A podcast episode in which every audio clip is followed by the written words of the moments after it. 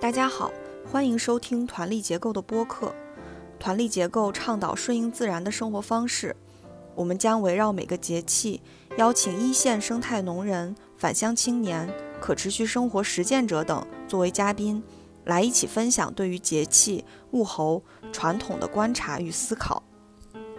我们先轮流自我介绍一下。哎，大家好，我是于刚，目前住在浙江嘉兴的一个村子里面，主要是做一个家庭农场，然后主要是做呃蚕丝被和杭白菊。我是杜月，目前和一个小伙伴一起在威海的一个乡村生活。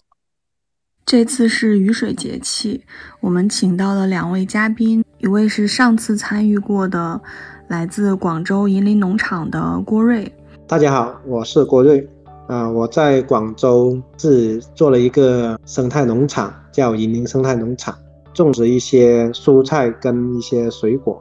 另外一位是来自福建的青年农夫阿茂。呃，大家好，我是阿茂，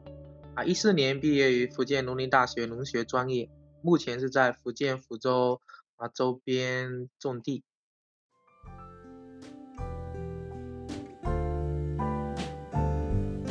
这次节目是关于二十四节气中的第二个节气雨水。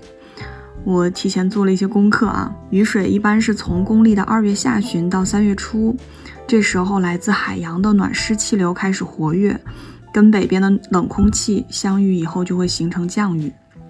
因为这个时候中国大部分地区的最高气温能够升到零度以上，所以雨水的节气的含义就是降雨的开始。虽然这已经是春季的第二个节气了，但是这个时候天气还是变化不定的，所以也是寒潮出现最多的时节之一。我是在山东威海嘛，这边在元宵节前就降温了，还下了很大的雪，到现在还是感觉跟冬天的时候一样冷。不知道南方天气怎么样，跟上次立春相比有什么明显的变化吗？我们广州这边呢，最近。呃，一直都在下雨，呃，气温都是维持在十来度。明天开始，就是开始降温，也是持续的降雨，所以就是应了这个雨水这个节气，嗯，降雨量多了很多。嗯，福州这边是从其实从过年前一直下雨下到现在，就元宵前后两天是有出了点太阳。那整体的话，今年冬天到现在开春嘛，已经到了雨水的节气，啊，降雨量是比往年多太多了啊，所以我们现在很多农活都还没开始做，还没开始正常的进行。在嘉兴，今年雨水也特别多，然后这两天也一直在下雨，然后昨天还下雪了。这个周末看天气预报要降到零度以下。但是我看了又看了一下十五天天气预报，现在差不多最高温度是在个位数嘛，然后最低是零下，然后我看过了差不多再过十天吧，然后它会升到十度以上，然后会渐渐再往上升。我看到雨水的这个节气的呃后期，它呃基本上能到十十几度啊，就是我看最高温是这样，所以整体应该还会呃往上升这个感觉啊。我们这边虽然还是很冷，但是最近已经能观察到。有些树的花芽已经开始饱满起来了。我们去年很晚才种的麦子嘛，之前一直看不太出来有没有发芽，但是这两天可以看到它明显钻出来了，长高了一小截，可能跟前一阵子下的那场大雪有关吧。不知道大家有没有观察到地里的一些变化？因为最近雨水比较多的话，像菜其实就是我们种的一些菜，像像茴香这种，本来是说看性很好的，它根部已经开始烂掉了啊。然后我们是有试验直播了一批的玉米种子，差不多十七八天嘛，是糯玉米的，先出了一点点。嗯，按照往年的话，其实这个时候我们的玉米苗应该都应该有两片针叶，但今年。整体大规模的都还没开始育苗，就是因为一直低温天气嘛，怕阳率太低了顶不起来，啊，又会怕烂烂掉。广州这边的话，呃，前段时间温度都有十来度，我们就已经开始有育苗了，就很多瓜类都育苗了。但是因为看到呃，明天开始就是降到十度以下，本来就是可以种的一些瓜类，我们现在等这个寒潮过去之后，我们才会种到地里面去。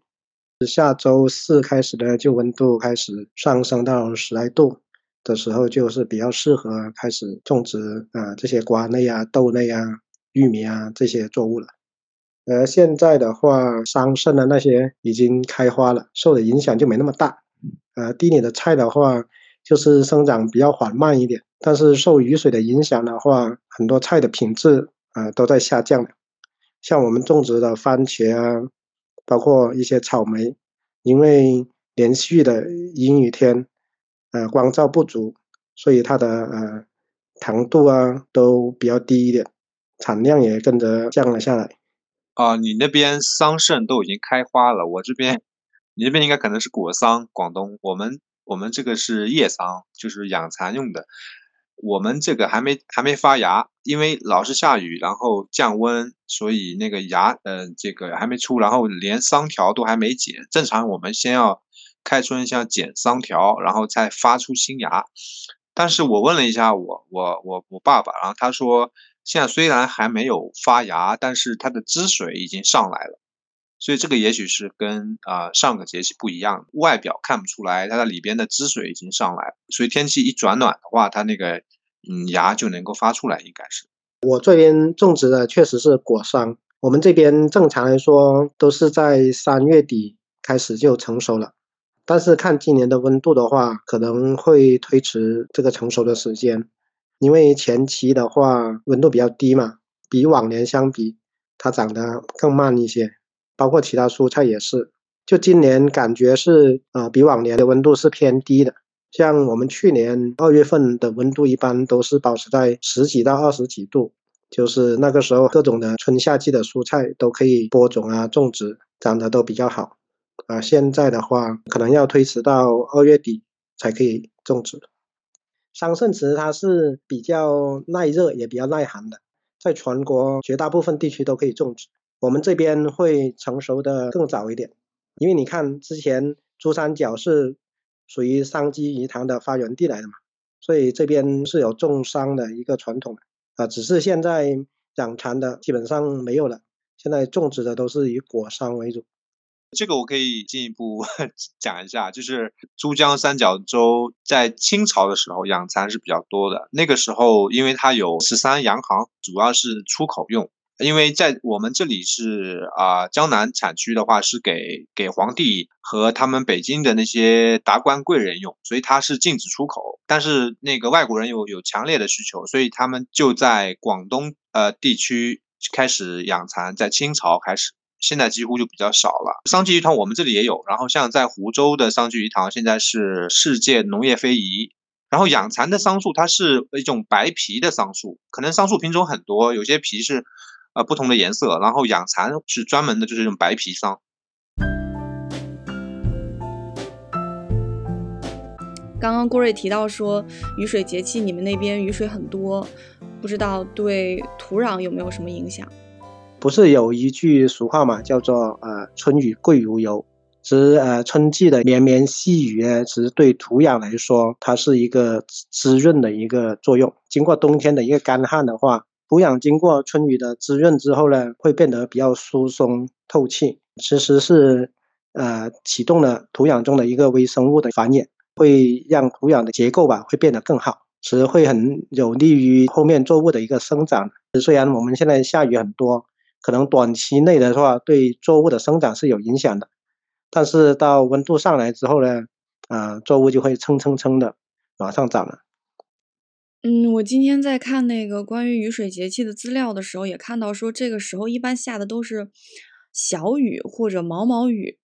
因为春天下的雨就是呃绵绵细雨，啊，就是非常的柔和的那种，啊，跟夏天下的雨是完全不一样的。夏天呢，一下就是呃，像那种暴雨一样，暴雨对土壤的冲击是很大的，啊，是很容易造成土壤的一个板结，造成水土的一个流失。但春雨的话，就是非常的细腻，它慢慢浸润那个土壤，让土壤变得湿润。那现在这个季节，刚刚听到阿茂和郭瑞都说已经开始育苗啦、栽种啦，不知道在南方这个季节蔬菜栽培的管理上有什么需要特别注意的吗？呃，我们这边的话就是要呃防这个倒春寒吧，就像明天这样子突然降温降到十度以下，啊、对一些不太耐寒的蔬菜来说。比如像我们早期种的一些茄子，有可能会冻伤的，啊，所以我们就需要做一些保温，啊，会就是会覆盖那个薄膜，啊，给它有一定的保温。呃，一般的话，这个时候就是这个蔬菜就是不浇这个水肥，啊，因为这段时间都是阴雨天，如果浇的水肥的话，就容易引起蔬菜的烂根啊，会引起它的病害。因为缺乏光合作用的时候，它的肥料是不能够被蔬菜给吸收转化的，啊，反而会成为蔬菜的一个负担，啊，所以这个时候呢，就是要控制啊这个水肥了。嗯，春天在福州来说，像我们这边的冬天的菜，像十字花科类的，它到了这个季节都有些都要开始准备开花了，然后夏季的菜这个时候。低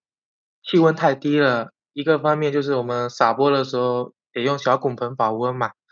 然后要做一些提前做一些育苗，像瓜类的，像郭瑞说的那样，瓜类的要先育苗。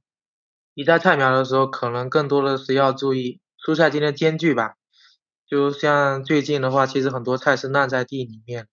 就是我们这边的土壤本来就是类似于沙壤土一样。一直下雨的话，它超过它土壤的饱和度，所以雨水沟里面都是雨水，菜就很容易烂掉，然后病菌也会很多啊。所以移栽的时候特别要注意蔬菜之间合理的间距。所以我我们也会等这股寒流过去吧，差不多应该是二十号之后会开始陆陆续续的再安排一些育苗。这几天都没有做，只是说在整理育苗盆。呃，广州这边一般是二月份、三月份都会出现这种阴雨天气，就是我们都是比较有经验的去应对的。在做这个菜农的时候，就是比较讲究，会做的比较高一点。到春天降雨多的时候，它也不会造成呃积水，这样会比较有利于菜的一个生长吧，就不会那么容易烂根了。嗯，学到了。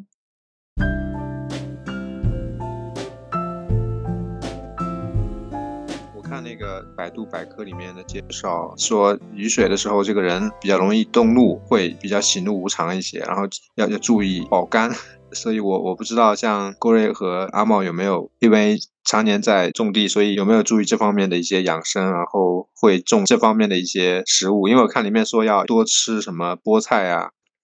呃，你刚才提到的菠菜啊、茼蒿啊，啊这些我们呃这边都有种，啊。包括我们还会种一些艾叶，啊，因为这个时候吃艾叶呢，也是呃比较好的，啊，因为春季这个时候雨水多嘛，只是湿气比较重，啊，那个吃这个艾叶的话，也是有利于排湿排湿的，呃，另外广东这边呢是比较喜欢煲汤嘛，嗯，那我们煲汤的时候一般都会放一些，嗯。土茯苓啊，或者说鸡骨草啊，这些来煲，嗯，这样也有利于一个祛湿的一个作用，啊，包括也会放一些像车前草啊这些一起来煲的，嗯，就比较适合这个季节来饮用嘛，嗯，来食用嘛。冬天的时候我们会提前把姜挖回来嘛，做一些姜汤。就是差不多像春天这时候，到春寒的时候，每天早上空腹的时候会喝一些，然后这样其实身子是比较暖和的。不然的话，去地里干活，春天干活是最难受的，因为衣服穿的多的话，一下子出汗，风一吹，整个人感觉那水又全部进到了身里面去。所以像福州这边，春天湿气是非常重。我们也会经常喝一些，呃，姜汤、红糖姜汤嘛，因为我自己会熬一些。对我感觉，从单纯的做生态的生产到自己也会照顾自己的身体，我觉得这个这个还挺有意义的。因为原来说生产只是好像你会照顾环境，然后照顾客户的一个安全的食材，但是之前好像很少谈到说生态农人自己也要懂得这个养生，或者懂得啊更高一层意义上去承担一个生态农人的一个技能吧。嗯，就是照顾好土地的前提，要把自己照顾好嘛。北方的春天可能没有那么难过，就现在还没有开始刮大风什么，感觉起来是跟冬天差不多的。虽然说有超市了，可以有各种各样的菜可以买来吃，但好像现在还是主要在吃白菜、萝卜、地瓜、芋头这些，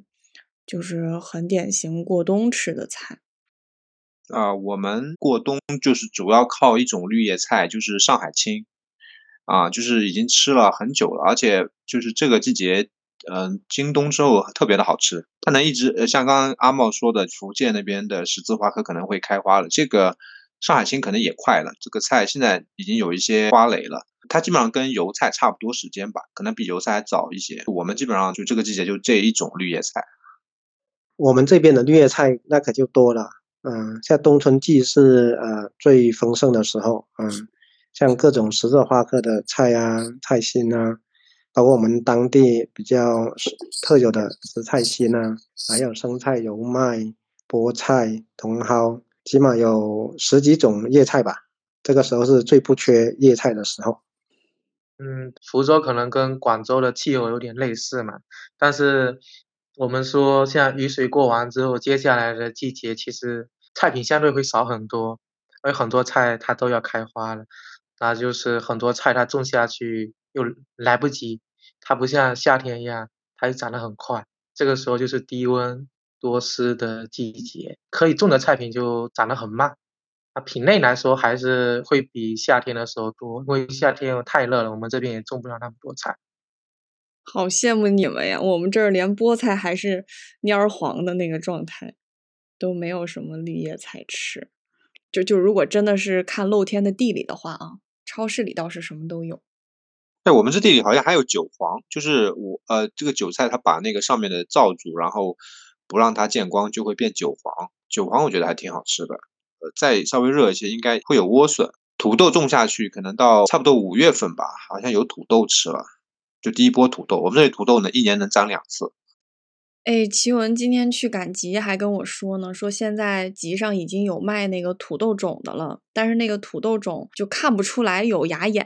他们就说可以提前买回去放一放，慢慢那个就就会有一些小芽儿，到时候再种。我还挺吃惊的，我说怎么这么早就卖？就大家已经开始有点要准备的这个意思了，虽然天还跟冬天一样冷。你们现在才计划种土豆，我们现在都收土豆了。我们昨天农场挖了第一批土豆，我们可以收到清明左右。我们可能清明节的时候才要种吧，我感觉是这样。那你们现在收的土豆是啥时候种种下的呀？我们是在十一月份种的，只是更早的话可以在九月底就可以种了。如果九月底种的话，在春节之前都可以收。你们那儿就是一年四季都可以种，都可以都可以收，对吧？我们这边种土豆呢，只能够在秋季种，一般就是十月份到十一月份，这个时候种的是最多的。因为有些地方如果稍微冷一点，有霜冻的话，那可能会推迟到十二月底种。它出来的时候刚好霜冻已经过去了啊，就会在清明的时候收吧。但在夏天的时候，因为温度太高，这边土豆是长不好的。其实像往年，我们地里的苗已经育了很多。今年现在育苗盆里面就剩一些番茄的苗刚长起来。最早育了一批甜瓜苗，现在已经不行了，得重新育了。那一批甜瓜苗就相当于作废了，低温它一直长不起来了。我前两天我爸啊，我们家自己吃的那个土豆从柴房里拿出来，全部都已经发芽了。感觉生命力很旺盛，然后把它削成块，然后准备去去种，然后就是红皮的。我们这里本来是黄的，然后这个红皮是好像是我们从哪里买来的，然后就它一直留下来，然后就一直长得很好。对，所以今年我们土豆春土豆是赶不上，就是因为一直下雨，嗯，现在种春种土豆已经来不及了。然后我们是去年九月底的时候有种了一批土豆，然后过年前收了，就种红皮土豆嘛，就是自己选了一些种子留下来种。聊到吃的话，那我现在最怀念的就是春笋了。就等春笋长出来，就是那不过春笋那时候已经天气有点热了，可能还要再过过一段时间。然后我觉得那时候还有枇杷，然后这段时间就会比较丰盛吃的东西。但现在确实是比较比较少。现在就是流着口水等呢。对，是这种感觉。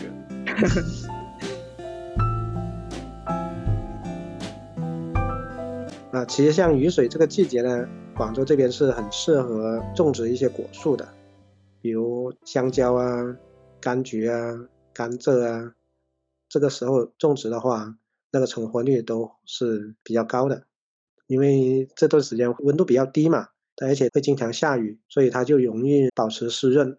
而果树种下去的时候，它根会先长出来，嗯，长好根之后，等温度上上来的时候，到三月中下旬吧，温度上来的时候，果树的叶子就可以开始出来了，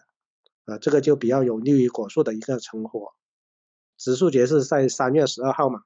但其实我们这边就是二月份的时候植树是最佳的一个季节。前几年有一有一次，我跟啊我们这里的一群老太太去念佛，他们平常很忙嘛，要养蚕、要种水稻啊什么，但是那段这现在这段时间很空，所以他们会去念佛。就他们会去我们周边，像杭州啊、海宁啊这种呃佛寺里面去去礼佛，然后这段时间，像我妈也去念了两次佛，就是有一种叫八仙佛，就是八个人一起念的，还有一种是生肖佛，就是要十二个生肖凑齐了念念佛。他们像去杭州灵隐寺里面去拜佛这种的话，又会比较隆重一些。啊，我看以前他们更早的时候会坐船去灵隐寺，然后那些照片里面都是香客，对他们来说，杭州就是一个烧香的地方。就这段时间，我们这里的传统的农民会去做这样一些佛教信仰的这些事情。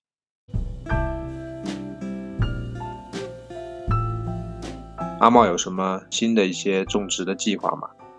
本来在临品村这边有块地嘛，然后去年是在高山上面又找了一块地，所以会根据去年整体的销售情况，统一做一些种植安排吧。像玉米，把每一批的量扩大，然后把批次减少掉。因为根据往年来看的话，种的太频繁，管理上也会很累。然后今年的主要的重心规划在百香果上面，今年有规划了十来亩的百香果。水稻这一块顺利的话，我们应该是在五月底的时候要开始育秧了，种在高山上面。因为大面积种植的作物基本都是有客户先预定的，然后我们再安排生产。这样的话相对来说会轻松一些吧。因为最近雨水一直在下，整体的种植都是往后推了，现在都还没开始动工。哦，阿茂，你那边是有客户需要才种的？我们这边呢是根据我们自己农场想种什么就卖什么的，当然我们也比较了解客户的一个需要的，因为我们做这个农场有十多年了嘛，知道客户大概有什么需求，那我们就会种什么样的蔬菜或者是水果。我今年呢在计划种一些水果，就比如会种一些香瓜、西瓜，现在已经育苗了，大概会在五月的时候就出来。因为这个时候大部分地区都还没有这个，嗯，所以就比较好卖一点。今年也会种几亩水稻，主要就是配合我们的一个活动来做的一个种植。二月底啊，三月初就开始呃育秧了，可能会在二十五六号的时候就开始育水稻。嗯，我们这边是在清明的时候插秧的。我们这边水稻呢就会种两季，立秋左右的时候会再种一季。阿茂，你你一个人那么多百香果，然后你水稻是多少亩啊？你一个人管得过来吗？现在是我跟我朋友两个人，所以我们只能种稍微面积种多一些，把品类减少。虽然说是把品类减少，但是很多我们都有种，只是种的面积小一点。像刚才郭瑞说的西瓜跟甜瓜，我们也会在福州这边种。然后像花生啊什么的都有种，就种不多嘛。然后这些是根据啊，就是这边这些品类就是根据自己对客户的一个了解来安排种植的。然后大部分还是请工人来做，我们就做田间协调。然后刚才说到水稻的时候，其实我有一年是有种早稻的，那差不多也是在雨水这个季节开始育秧的。那一年种了两次水稻，种的很累，所以到后面我们就改成了种晚稻。晚稻一般我们是有种一部分，吃一部分，然后有些客户他会啊定制一些水稻啊，要求我们种植过程遵循类似于自然农法一样的种植出来，然后他们全部拿走。嗯，去年是有这么种。啊，我跟我一个朋友在我们嘉兴桐乡，啊，他是在银行里边，然后但是他就是还没有办法辞职，所以其实有谈到说想做一个农场，因为我们感觉好像现在消费者这边的需求应该比我们十年前返乡的时候要多一些，就是说对生态的啊食品，但是好像他这边也比较难，所以我们现在结论是说，可能想做先做一个类似于叫种菜小组一样的。不会压力那么大，以自己吃啊为主这样的方式，然后在本地，就是因为我们毕竟不是像郭瑞在广州啊，或者是大城市，就是个县级市，所以社群要慢慢的培养起来。应该是有本地啊，有遇到过一些，但是能不能支撑一个农场，这个还不好说啊。这个也是明年一个新的。还有像我们的蚕丝被的话，我们在找一个空间，在我们的市区，就想要说做一个本地的一个，它既有生产，然后又有展示，然后可能也会做一些交流的这么一个地方文化的一个空间吧。然后我们再看一些，我们这里有老的那种蚕种站啊，那些房子都很有很有文化底蕴，然后看能不能租下来。然后稍微改造一下，然后来做这个。嗯，其实像你这样子，就是成立这种种菜小组，满足自己的需求的话，这个其实是最好的。这样种起来就没有那么大的压力了。而我们的话是经营性的，经营的压力还是比较大的。嗯，我们就要想着种哪一些菜，客户需求更大一点，更好卖一点。还有就是要考虑到，就是生产的那个量又不能多，又不能少。不然就是会给自己造成很大的一个压力。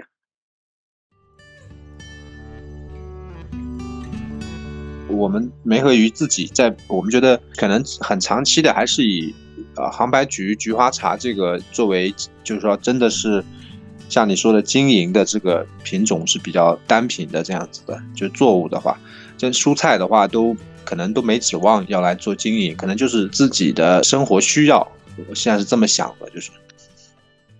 呃，我们农场是以种菜为主的，种了这么多年，我感觉种菜的压力是比较大的。因为在广州这边，一年四季都可以种菜，就基本上是没有清闲的时候。像我今年的话，只在过年的时候休息了两三天，就一直都是在呃工作的一个状态。像你们呃有一个主要的一个产品的话，这样子做起来会更有生活的一个节奏吧。就更轻松一点吧，嗯嗯，对，其实我最早是种水稻，种完之后开始种玉米，那玉米稳定完之后，就开始想种一些其他的，像百香果啊、西瓜、甜瓜、番茄这些单品嘛，一步步叠加嘛，因为我们人手太少了，没有办法做太多事情，然后蔬菜那么大的一个品类，里面又分太多品种了，我们也做不来，所以我我们只能选择性的做一些。嗯，先让农场可以顺利的运营下去吧。我觉得，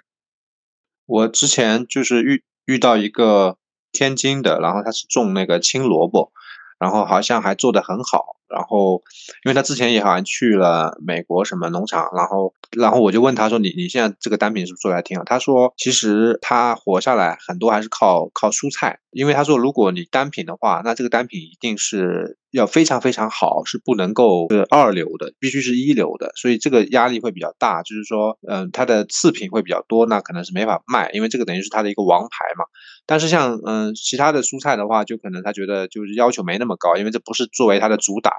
但是它的量大，然后很多顾客可能是出于安全或者什么样，他会，它频次反而会比较高。但是它的王牌是他的那个那个青萝卜，所以他是跟我这么讲，就是哎，这个我还觉得我还第一次听到说是因为蔬菜然后来救了他，因为很多时候我听别人说都是蔬菜都是好像说不挣钱什么的，嗯，呃，可能每个地方不太一样吧。我们这边种蔬菜的话。刚好我我前几天我刚好算了一下我们种蔬菜的一个成本吧，就是我种出来那个蔬菜的一个成本就已经去到了六块五，不算卖的一个成本了。这个成本在我们这边来说也是很高的。呃，我们当地的一些有机农场来说，呃，他们可以控制到四块钱左右，呃，六块五已经算是我们最低的成本了。因为我是按一月份的一个出产来算的，今年的一月份我们出产了有一万一千斤的一个蔬菜，呃，这个已经是我们做农场这么多年来最高产的一个月了。在这个最高产的情况下，我们的一个生产成本都还要去到六块五。其实我们我们种蔬菜也是可以降低成本的。比如像我们可以使用一些商品有机肥啊，呃，使用这个地膜啊，这些都可以能够大大减少这个生产成本，因为这样子呢就可以减少人工的一个投入。但是这样子种出来的菜呢，品质就是会比较差一点啊，它可能只是达到一个安全的一个标准，但是它不是一个健康的一个蔬菜，这个并不是我们想去做的，我们只是想种出更健康的一个蔬菜。所以我们就是坚持了自己做堆肥啊，坚持不使用地膜，只是让它自然长草啊，人工来控制草的生长，这样子会投入很多的一个人力成本。但是这样子种出来蔬菜的，就是会比较健康，也比较美味可口。很多消费者也是吃了我们的菜就觉得特别有味道，就跟一般的有机蔬菜比来说，还是更胜一筹的。我们也会再开始再发展一些单品吧。像我们呃这边种番茄来说，还是有一定的优势的，就是因为我们一般是在冬春季出来这个番茄，这个时候呃口感也相对比较好，也是能够得到消费者的一个认可啊，所以我们呃番茄这个单品的话，我们种植的面积就会比较大一点，一般去到五六亩嘛，呃我们整个的菜地才不到四十亩，包括我们也会种植一些草莓啊，也是能够得到客户的一个认可的。我前两天不看了那个克拉克森农场，它是英国的一个几千亩的农场，然后全部机械化，它是连种土豆、收土豆，你能想到的，它没有用人工的，全部机械化。它也不是呃生态农业，它就是常规农业，它也用农药化肥。但即便这样，它还是受到了二零年的气候反常的影响，然后像是雨水过多，后边又又是干旱。降低了很大的产量，然后他就忙了一年，就挣了一百四十四英镑，差不多一千块钱不到人民币，就几千亩的农场。哦，我就觉得怎么说呢，可能算是最先进的农业了。然后某种程度还是靠天吃饭。我我看了之后觉得，就感觉农业好难呀，把它作为一种生计，作为一种收入的来源，农业真的很难。那后来他是因为啊有补贴，英国政府的补贴，就是说他这么大的农场，差不多能补五六万英镑。靠这个补贴能够有收入，但是没有补贴的话，它就很难。我觉得。哦，你你说的那个克拉克农场那个，我也看了他的第一章嘛，就是犁地啊、种麦子啊这个情节。就像你说的这种全面机械化的这种操作，已经是最高效率的一个操作方式了。但是可能在遭受到气候的异常的时候，他们也是没有办法去应对的。但是我觉得，像生态农业的话，反而是能够在遇到恶劣天气的时候，会有更强的一个韧性。我们做生态农业的，会更关注气候的一个变化啦，土壤的变化啦。我们会通过土壤的一个改良，去应对气候的变化趋势。其实近几年来，天气其实都是不太正常的样子，有时候就是会过量的一个降雨，有时候就是过度的一个干旱。就是不管这个天气怎么变化的话，呃，只是我们坚持这种土壤改良的话，完全是可以应对的。比如像我们这里，呃，今虽然连续的一个降雨会造成土壤是很湿润的，啊，一般情况下的话就会造成呃死苗啊、烂根啊，嗯，但是像我们农场的话，把那个土壤改良好之后，其实这种情况就很少出现。即使在这种比较恶劣的天气下，它的作物还是生长的比较好的，呃，如果是常规种植的话，可能遇到这种恶劣天气，那它的损失会更加大。嗯，这个我就觉得挺有意思的，就是说生态农业好像也不是说纯粹是个人情怀，它确实能够有利于抵抗气候的变化。因为我听贾岩说，售价也没有特别高，就说跟丹东那边差不多，然后但是它的成本反而比常规种植的要低，就是它用生态种植的方式，所以生态的农产品它不仅说是产品本身安全，而且成本还降低了啊，我觉得这个就很有竞争力。啊，如果你生态既能呃，刚刚郭磊讲的那种气候风险能够抵御，同时它的成本还能降低，但是现在又感觉另外一方面，好像很多的生态农产品的成本还是没有像它那个草莓那样降下去。嗯，因为生产成本涉及到的东西比较多嘛。先说讲自己吧，像去年在福州种玉米的话，其实有有几批基本就类似于绝收嘛，因为那时候好像虫害比较多，虫害比较多，其实我们用的一些有机种植的管理方式是没有办法去应对这些的。所以基本就没有收成。其实农业做到后面的话，有一些设施的话，应对气候变化会好一些。嗯，比如说现在在大棚里面种的话，即使是下雨天，我们也能够正常的进行一个开工嘛。这是一方面。另外一方面的话，它抵御虫害或者说极端天气对它的影响就比较少，那它的产量就相对来说比较稳定。刚才提到的那个草莓，那也有一种可能就是说，我们经常说苗好期丰收嘛。就说种子苗，它也会影响到最终的产量，嗯，会跟那个田间管理挂钩。如果一开始选的苗品质不是很好的话，那它的产量会受到很多的影响。那还有，其实就是，嗯，刚才说到，就是我们一直说的土壤改土壤改良这件事情。像我有个河嘛，基本就是每年都种番茄，嗯，基本不会出现绝收，它只是种的过程中会有一，呃，会有一些的，呃，番茄会死掉。那是因为最早种番茄的时候是用了很多的玉米秸秆嘛，直接回填的，所以种到后面那个土壤，今年我都没有怎么去管它们，然后番茄种下去也都长得很好。那可能就是我们前期对土壤做了一些功课啊，或者说做了一些改良之后，它日积月累之后，它给我们带来了一些反馈嘛，啊，从而是降低了我们的种植风险，提高了产量，这是我的看法。我在想，也许种草莓那个跟我说是常规的药，他不用那些药的农资的这个成本是比较高的。然后呢，我在想说，像蔬菜或者是大田作物，也许。因为我听说是国家有给农资啊，企业有补贴，农民去买的时候零售价不会那么高，所以你用常规种植的话，可能买农资的成本就还相相对显得比较低，那么生态种植的这个优势可能就显现不出来，就是说这个成本低，这个那也许他种草莓的那个那种经济作物，可能国家没有补贴，那种农资可能就会比较高。我这是我的一个猜测啊，我不知道呃郭瑞是怎么怎么看这个。其实生态种植的成本高是高在我们为这个保护这个环境付出更大的一个成本，比如像使用肥料方面，常规种植是使用化肥，这个化肥它的利用率是很低的，只有百分之二十到三十是被作物吸收，啊百分之七十都是随着水流到江湖里面去，就是造成水体的一个富营养化，对环境是造成很大的压力的，甚至有些肥料会渗到地下水里面去。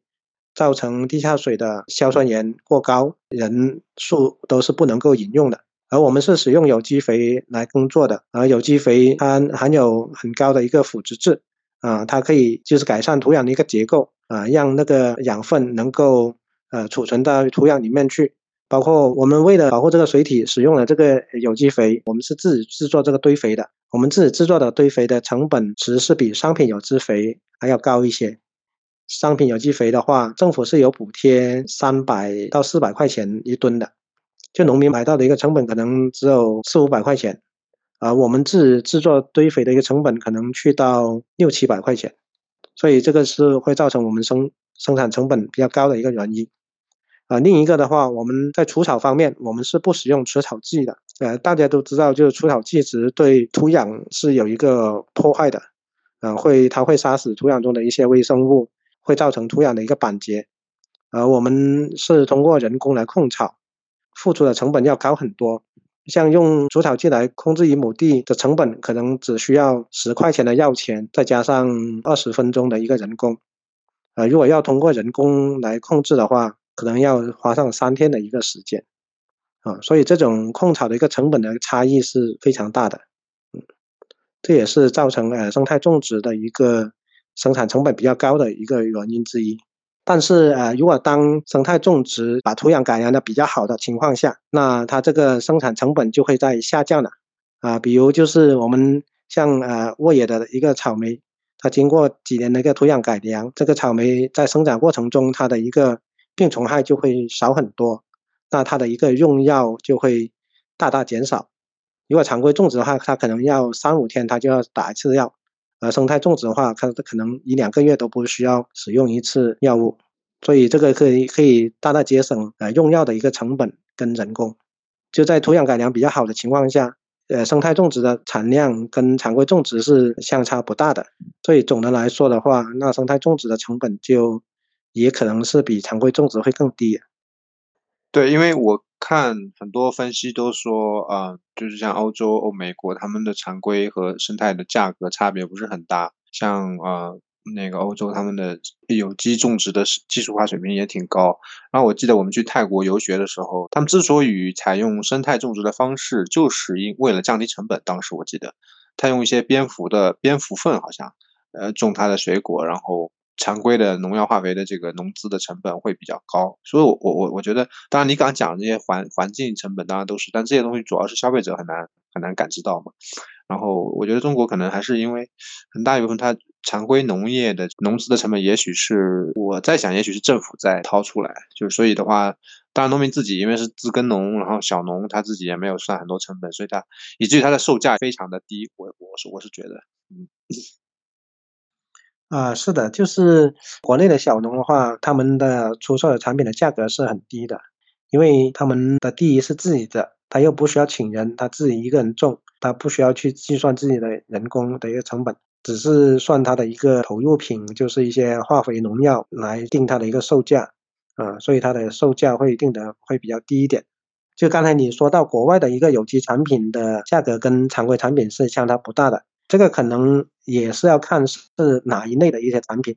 比如像有一些就机械化程度比较高的，像一些主粮作物，有机生产的跟常规主粮相比，可能就贵个百分之三十到五十啊，因为他们都是可以通过机械化呃来降低成本。像国外的他们主粮种植的话，他们一般是采用免耕的一个方式嘛，他们也不会使用有机肥，他们就是通过一个免耕轮作，呃，物质的投入是比较低的。机械化程度又比较高啊，所以它的生产成本就是跟常规种植的成本就是相差不多啊。但是在一些人工投入比较高的，比如是蔬菜生产方面的话，其实生态种植的蔬菜价格是比常规蔬蔬菜是高很多的啊。这在国外的话也是会高上两三倍的。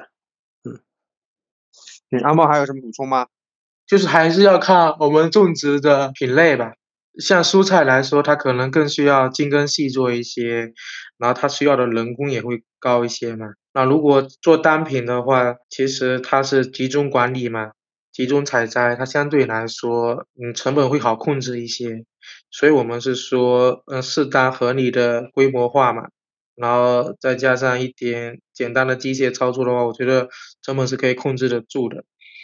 但是另外一个问题就是刚才一直提到了一个是气候这个因素是我们没有办法去决定的嘛，所以可能会导致一整年下来的成本摊过去会比一批的成本高。就现在气候异常的话，其实常规农业失收的可能性是是更大的，就那种风险是更大的。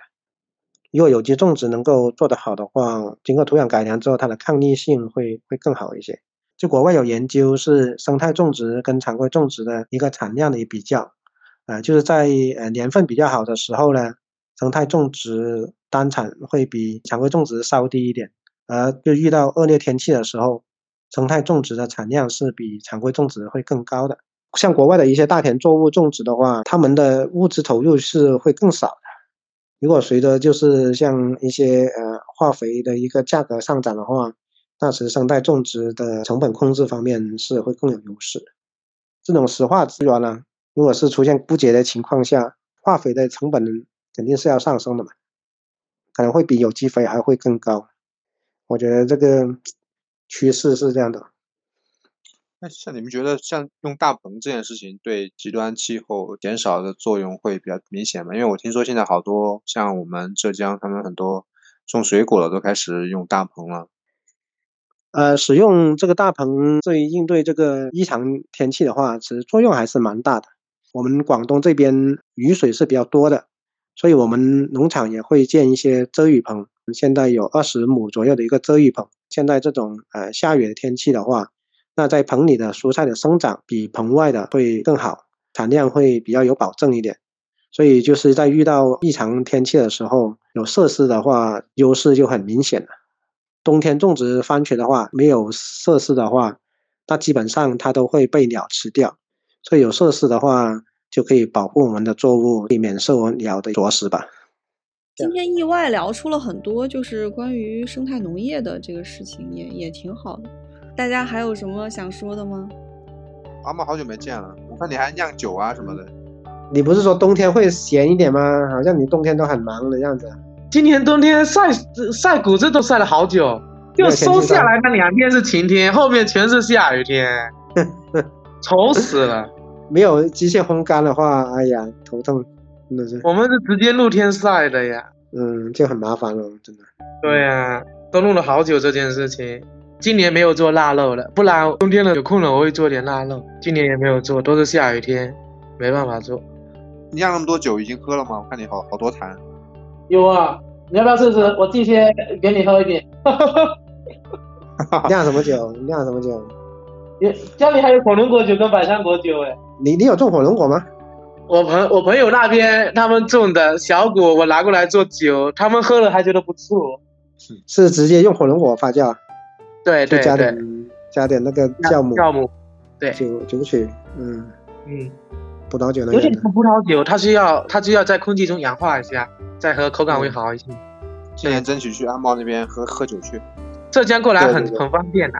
对，我没去过他那边，我去看一下。你嗯，对，你不还酿黄酒了吗？对吧？福建那个黄酒。今年冬天没做哎，都没有天气，所以有时候事情就弄着弄着都是下雨天。